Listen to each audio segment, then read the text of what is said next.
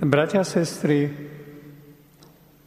v liturgickom roku sú určité symboly, ktoré nám církev v isté dni kladie pre duchovný zrak. Dnešný deň je to svieca. Možno na pohľad na spriev so žatými sviecami a hlavne na tú krásu žiaracích sviec, ktoré sme videli v kostole, začneme uvažovať, prečo práve svieca. Veď je tak bežná v našom živote, Používa sa v domácnosti dnes už menej ako niekedy v kostoloch, i v reštauráciách, na cinterňoch a tak ďalej.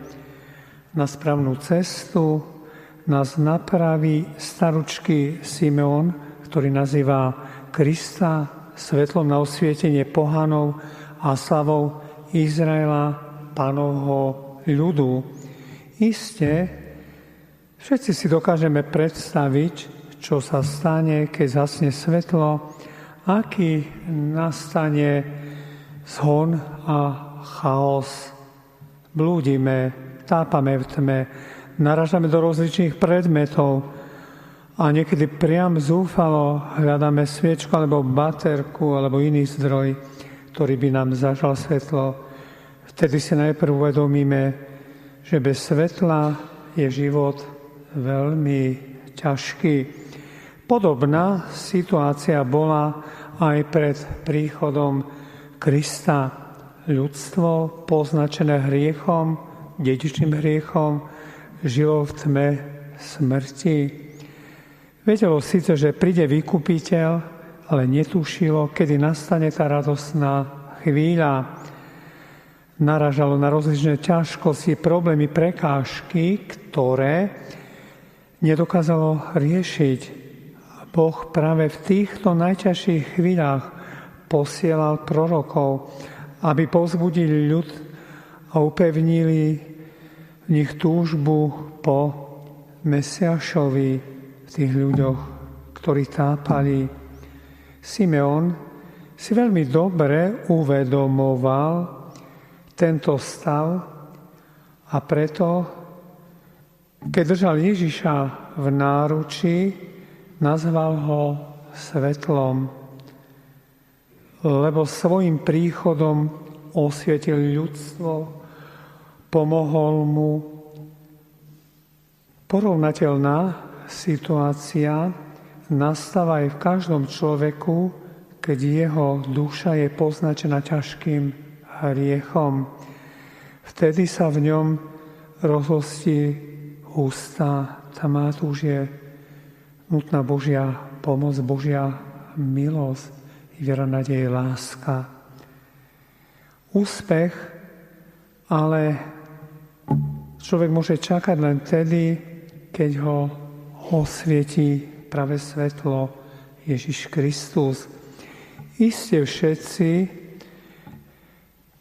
poznáme tento okamih, keď Ježiš ústami kniaza nám odkazuje, odpúšťajú sa ti hriechy, choď a viac nehrieš. V tej chvíli z nás všetko spadne a máme chuť spievať, tancovať, smiať sa, máme takú radosť, spokoj v srdci, keď to bola spoveď úprimná, spoveď radosná. Vidíme, čo robí čisté svedomie, keď do našej duše vstúpil Kristus, svetlo sveta, ale aj svetlo môjho života, svetlo, ktoré môj život osvecuje.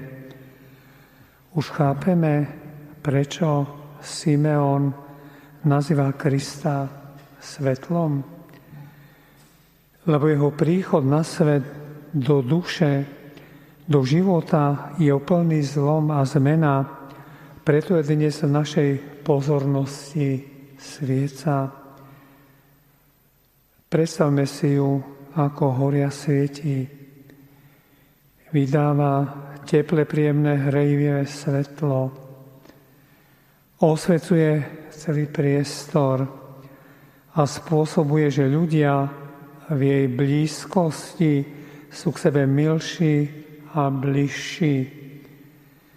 To je služba sviece, pri ktorej sa sama spaľuje a tým aj ničí sama sema Pán Ježiš obeta na kríži za nás všetkých. Boží syn sa obetuje, Boží syn za nás zomiera. To je niečo úžasné. Kristus, svetlo sveta, svetlo pre všetkých. Iným slúži a v službe sama vodovka táto svieca zaniká. Bratia, sestry, ďalším veľkým vzorom pre nás, keď sme počúvali Evangelium, je Janna Fanuelova dcéra. Kým bola táto ctihodná starenka, o ktorej sme dnes čítali a počuli?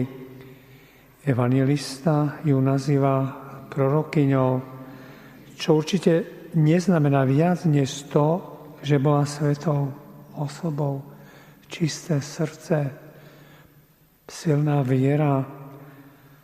To, čo Boh prislúbil, bola citlivou voči Božím veciam a voči nadprirodzeným udalostiam.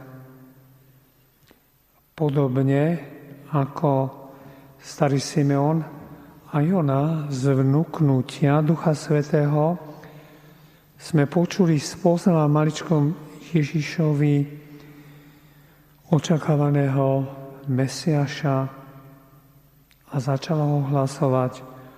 Hovoril o ňom všetkým, čo očakávali vykúpenie, samozrejme hlasať Krista, to môže byť prorocký úrad, ale v takomto význame Prorokom môže byť každý z nás.